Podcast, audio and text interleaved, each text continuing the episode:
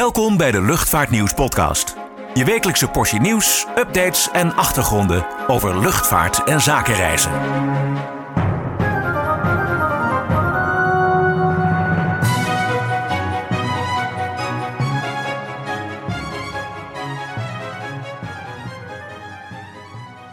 Welkom bij weer een nieuwe aflevering van de Luchtvaartnieuws podcast.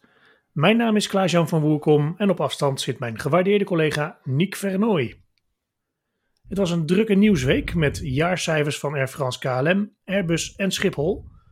Maar ook gaan we het hebben over de terugkeer van de Boeing 737 MAX bij TUI en mogen we een stukje van een echte KLM Boeing 747 weggeven. We beginnen even met de cijfers. Die uh, werden deze week allemaal virtueel gepresenteerd uh, vanwege de coronacrisis. Enerzijds wel gemakkelijk om die vanuit huis of kantoor te volgen, maar anderzijds mis je ook wel het persoonlijk contact, toch? Ja, klopt. Als je er zelf bij bent, is het net wat makkelijker om de informatie tot je te nemen dan wanneer het op afstand moet. En uh, één op één contact is daarvoor toch wel essentieel. Ja, precies. En uh, we missen natuurlijk ook uh, de borrel na afloop. Yes. Overigens wel frappant om te zien hoe sommige bedrijven hun presentaties insteken. bij KLM konden we bijvoorbeeld gewoon beeldbellen met Pieter Elbers. Maar bij Air France moesten we door een telefoniste worden doorverbonden met Ben Smith. Dus lekker modern. Um, Opvallend blijft trouwens ook dat Air France KLM rond en tijdens de persconferenties uh, uitsluitend in het Engels en het Frans communiceert. En uh, niet in het Nederlands uh, opnieuw, maar dat terzijde. Goed, laten we even kijken naar de cijfers van Air France KLM. Want die waren door de coronacrisis, zoals verwacht, diep rood.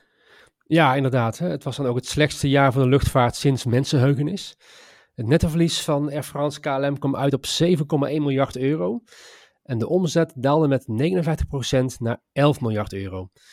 En Air France, KLM en Transavia vervoerden gezamenlijk afgelopen jaar 28,9 miljoen passagiers, een afname van 67%.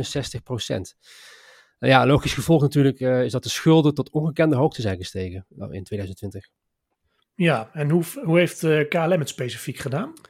Ja, KLM re eh, realiseerde een negatief bedrijfsresultaat van 1,2 miljard euro. Dat was een jaar eerder nog een positief bedrijfsresultaat van 5, uh, 853 miljoen euro.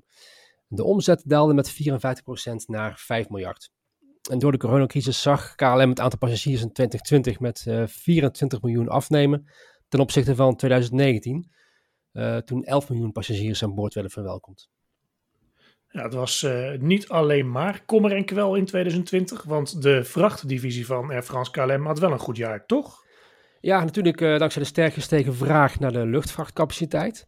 En hoewel de totale hoeveelheid vervoerde vracht afnam, hè, vooral door het wegvallen van de bellycapaciteit in uh, passagiersvliegtuigen, steeg de omzet uh, met 19% naar 2,6 miljard euro. En om extra vracht te kunnen vervoeren zijn KLM en Air France gestart met het vervoeren van vracht in de cabines van passagierskisten.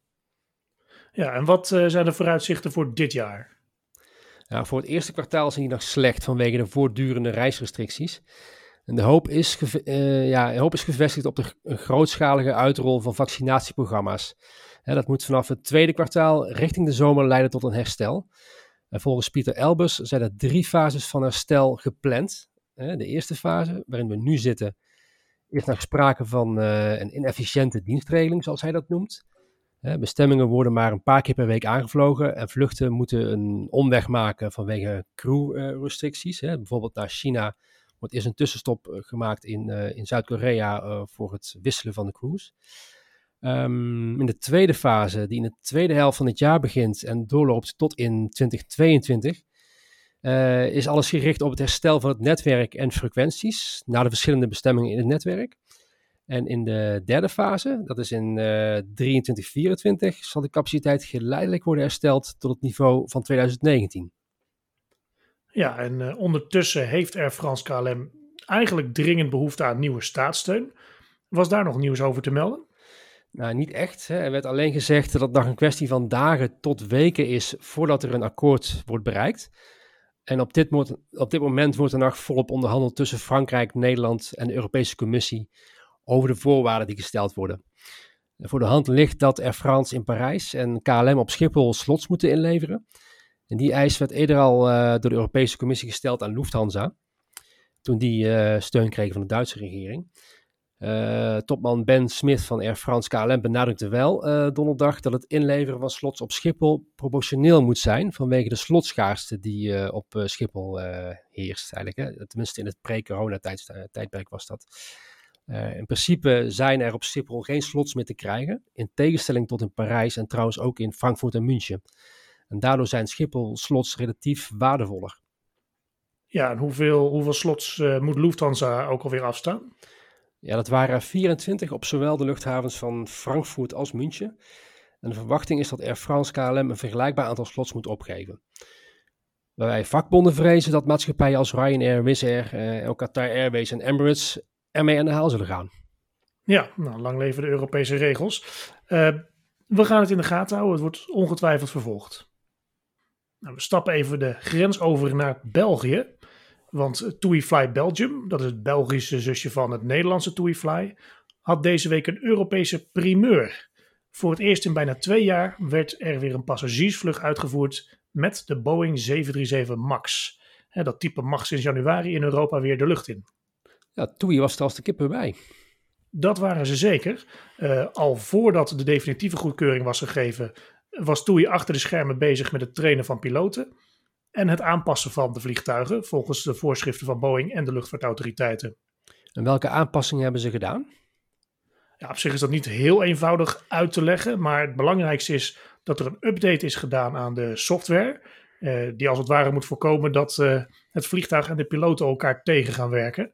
Eh, wel bekend is het MCAS-systeem, dat is een stuk software die, eh, ja, zoals eh, de Belgen zeggen, uh, vergeleken kan worden met de stuurbekrachtiging op een auto. je kan ook heel goed zonder, maar het is handiger als je het wel hebt. Maar goed, dat systeem wordt gezien als een van de boosdoeners van de twee dodelijke crashes bij Lion Air en Ethiopian Airlines. maar dat systeem is nu verbeterd. en ook zijn piloten beter voorbereid op eventuele problemen met het MCAS-systeem. En jij hebt gesproken met de Director Flight Operations, André Berger. Hoe vond hij het toestel vliegen? Nou, die was er heel positief over. Uh, het vliegt als een, uh, als een zonnetje, zei hij. Um, uh, André Berger heeft bijna alle subtypes van de 737 gevlogen. Van de 200 tot aan de 800 en nu dus de MAX. En hij is zeer tevreden over de prestaties. En hij voerde deze week ook de eerste commerciële vlucht uit met de MAX. Van Brussel naar Malaga en Alicante. Ja, in België vliegt de MAX dus weer als eerste land in Europa. Uh, hoe zit het met Nederland? Nou, hier mag de MAX in principe ook vliegen. Um, maar door de strenge reisregels heeft TuiFly in Nederland ja, eigenlijk simpelweg geen werk voor het toestel. Dus het is een beetje onzin om nu al testvluchten te gaan doen. Want voor hetzelfde geld staat het type daarna nog een paar maanden geparkeerd en dan kunnen ze weer opnieuw beginnen. Ja, en waarom eigenlijk heeft TUI in België wel werk voor de MAX en, en TUI Nederland niet? Nou ja, um, TUI België en Nederland zijn eigenlijk één organisatie binnen de TUI groep. Maar ze doen eigenlijk verschillende dingen. TUI Fly Belgium is eigenlijk een beetje te vergelijken met Transavia hier in Nederland. Uh, ze doen vooral veel gewone lijnvluchten en relatief weinig vakantiecharters. In Nederland is het eigenlijk heel anders. Daar voert TUI vooral vakantievluchten uit. Maar die zijn er nu dus nauwelijks. Ja, en hoe zit, het, hoe zit het met mensen die wel op reis willen, maar niet met de MAX? Ja, dat hebben we gevraagd aan TuiFly-directeur uh, eh, Gunther Hofman. Uh, die heeft aangegeven dat er in principe coulant met dat soort mensen wordt omgegaan. Maar je kunt je voorstellen dat ze natuurlijk geen beleid kunnen lanceren waarbij iedereen uh, de max opgeeft als reden om zijn vakantie gratis te annuleren. Um, overigens heeft TuiFly Belgium uh, nog iets meer dan 20 andere Boeing 737's, namelijk 700's en 800's. En, en pas vier uh, Max'en op dit moment. Dus daardoor is de kans niet zo heel groot dat je een Max treft op je vlucht. In Nederland ligt dat heel anders. Daar vliegt TUI straks uitsluitend met de Max op Europese routes. Ja, in dat geval heb je als passagier dus weinig keuze. Ja, inderdaad. Goed, we gaan even naar de reclame. Daarna gaan we het hebben over de PHBVA Orange Pride, de bijzondere VIP-Airbus die op Twente landen en ook vertellen we je meer over onze weggeefactie rond de KLM Boeing 747. Blijf luisteren. Word nu abonnee en ontvang 12 keer per jaar het Luchtvaartnieuws magazine. En onbeperkt toegang tot nieuws en achtergronden op luchtvaartnieuws.nl en zakenreisnieuws.nl. Ga voor meer informatie naar luchtvaartnieuws.nl/slash abonneren. Welkom terug. Zes en een halve week stond ze met motorpech aan de grond in China, maar ze is weer terug op Nederlandse bodem. We hebben het over de Orange Pride, een Boeing 777-300ER van KLM. Niek, wanneer landde dit vliegtuig weer op Schiphol? Ja, maandagochtend om 6 uur s ochtends. We hebben het in deze podcast al vaker over de problemen gehad uh, met uh, de Orange Pride in de afgelopen tijd. Maar nog even ter herinnering. Uh, op 31 december moest het vliegtuig vanwege een motorstoring terugkeren naar Peking. Een, een motorwissel bleek noodzakelijk, maar dat was dan niet zo eenvoudig. Uiteindelijk werd die klus geklaard door een lokale partner in, in China. Ja, precies. Voor de duidelijkheid, toestel was op weg vanuit Shanghai naar Nederland, hè, maar keerde terug uh, of maakte een voorzorgslanding in, uh, in, in Beijing, wat ook uh, een KLM-bestemming is. Um, maar goed, het toestel was dus gerepareerd in principe, maar dat betekende niet dat, dat de Orange Pride naar Nederland terug kon vliegen. omdat KLM dus tijdelijk de vluchtuitvoering naar China had opgeschort. Begin februari veranderde de situatie. KLM vliegt inmiddels weer vracht naar China. Uh, dus de terugvlucht zou kunnen plaatsvinden, doordat er weer bemanning naar China gebracht kon worden. Maar toen ze daarmee wilden beginnen, trad er opnieuw een mankement op. Vorige week zondagavond kon de Orange Pride eindelijk vertrekken vanuit uh, Peking. En daarmee is eigenlijk de soap ten einde. En sinds donderdag uh, is het vliegtuig weer ingezet op het routenetwerk van KLM. Als eerste op een vlucht naar Los Angeles. Nou, een ander bijzonder vliegtuig landde woensdag op Twente Airport. Niek, jij weet daar meer van. Ja, het gaat om de enige overgebleven Airbus A318 van British Airways. Uh, die maatschappij zette twee uh, van deze toestellen jarenlang in op de route London City Airport naar New York JFK. En aan boord van deze kleine Airbus was plaats voor 32 passagiers in een volledige business class configuratie. Het was echt een soort VIP-uitvoering. Uh, de route Londen-New York werd uitgevoerd met een tankstop in het Ierse Shannon. Maar de retourvlucht werd uh, non-stop uitgevoerd vanuit de Verenigde Staten. Uh, in 2017 werd een van beide A318's verkocht. En sindsdien bleef er dus eentje in dienst op de route. Tot het voorjaar van 2020, toen de coronacrisis de route de das omdeed. En sindsdien stond het vliegtuig in opslag in Madrid.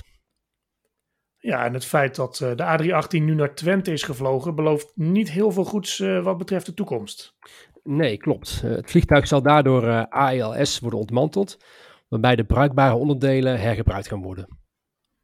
Ja, het definitieve einde dus van de kleinste telg uit de A320-serie in dienst van British Airways. de A318 was al heel zeldzaam, wordt ook steeds zeldzamer en is bij steeds meer luchtvaartmaatschappijen uit de gratie geraakt. Wereldwijd zijn er nu nog maar zo'n 47 in dienst, waarvan de meeste 18 bij Air France. Uh, en die maatschappij gaat het type vanaf dit jaar vervangen door de zuinige Airbus A220. En verder vliegen in Europa Tarom en Titan Airways nog met het type. Nou, over uh, gesloopte vliegtuigen gesproken, of eigenlijk gedeassembleerde vliegtuigen, anders krijgen we ruzie. Uh, we hebben een weggeefactie. De Duitse firma Wunderkey heeft uh, van de huid van een KLM Boeing 747 een zogeheten sleutelorganizer gemaakt. Van buiten lijkt hij een beetje op een zakmes, maar dan met uh, allemaal sleutels erin.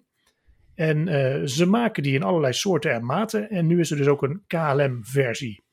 Um, het slachtoffer wat ze daarvoor gebruikt hebben is de PHBFF. Die is destijds nog op Twente Airport uit elkaar gehaald. En uit de huidbeplating is een gelimiteerde serie van heel toepasselijk 747 Wunderkeys gemaakt. In de kleuren wit, lichtblauw en uh, donkerblauw. Dat zijn de kleuren natuurlijk uh, van uh, de, de verf die KLM op haar toestellen heeft. In de winkels kosten ze bijna 80 euro, maar wij mogen er eentje weggeven. Wat moet je daarvoor doen? Stuur even een mailtje naar redactie.luchtvaartnieuws.nl onder vermelding van KLM 747 en vertel ons waarom jij hem wilt winnen. Inzenden kan tot en met volgende week donderdag, dat is 25 februari. En dan maken we vrijdag de winnaar in deze podcast bekend. Goed, dat was het weer voor deze week. Zoals altijd, check het laatste luchtvaartnieuws op luchtvaartnieuws.nl en kijk ook op zakenreisnieuws.nl voor al het zakelijke reisnieuws. En vergeet u niet te abonneren op deze podcast. Tot de volgende keer.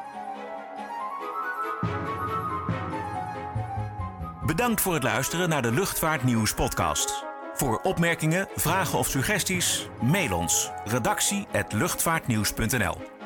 Een fijne dag en graag tot de volgende podcast.